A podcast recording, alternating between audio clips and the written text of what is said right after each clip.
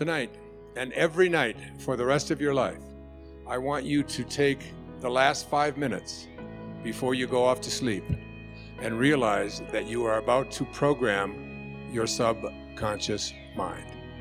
All right? Your subconscious mind is most at home when you are unconscious, when you are asleep.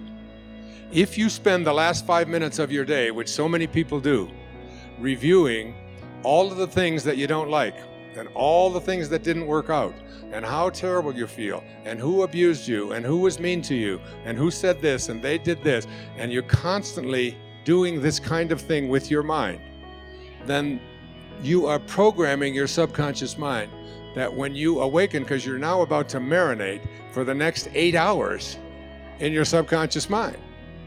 And then when you awaken, you will rejoin the universal subconscious mind, the mind of God, from which we all originate. We're all just individualized personal expressions of that one thing that we call the Tao, or God, or divine mind, or soul, or spirit.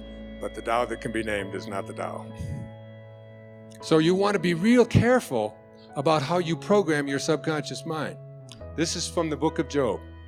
In a dream, in a vision of the night, when deep sleep falls upon men while slumbering on their beds, then he opens the ears of men and seals their instruction. Job 33, 15 and 16. When you are slumbering on your bed, he opens your ears and seals your instruction. What you place into your subconscious mind as you are about to go into this deep slumber is all dependent upon what you do the last three or four or five minutes before you go off to sleep. You want to place into your imagination whatever you have placed into the I am that that I spoke about earlier. I am well. I am content. I am peaceful. I am happy. I am prosperous. I am abundant. I am God. I am God. I am God. Because at the basic core, each and every one of us are just that.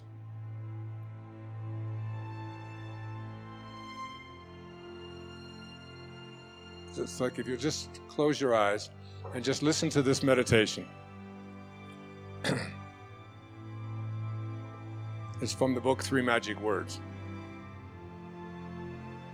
Here's what I'd like you to say to yourself at night I know that I am pure spirit, that I always have been, and that I always will be.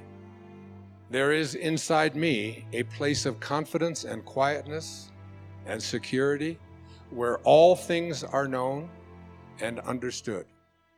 This is the universal mind, God, of which I am a part and which responds to me as I ask of it. This universal mind knows the answer to all of my problems. And even now, the answers are speeding their way to me.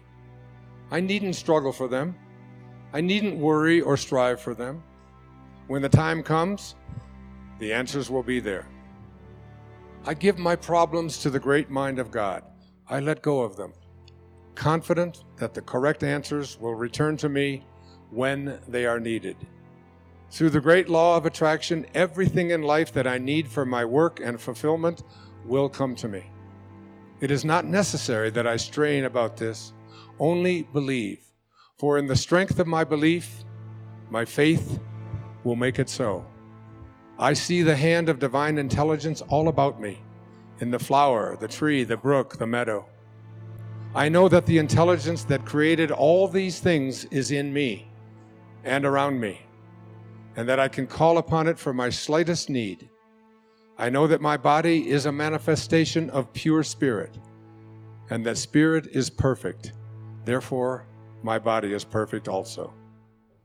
I enjoy life, for each day brings a constant demonstration of the power and wonder of the universe and myself. I am confident, I am serene, I am sure. No matter what obstacle or undesirable circumstance crosses my path, I refuse to accept it, for it is nothing but illusion. There can be no obstacle or undesirable circumstance to the mind of God, which is in me around me and serves me now. This is the great lesson. Know this within you. When Herman Melville was writing Moby Dick, he wasn't writing about a man looking for a whale. He was writing about a, a man trying to find his higher self.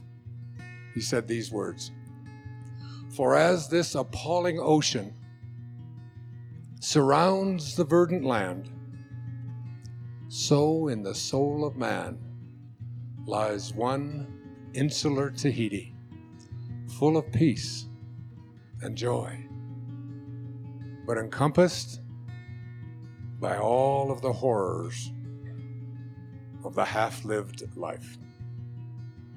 In every moment of your life as you leave here today, you have this choice. You can either be a host to God or a hostage to your ego. It's your call. Thank you. God bless you. Namaste. Thank you.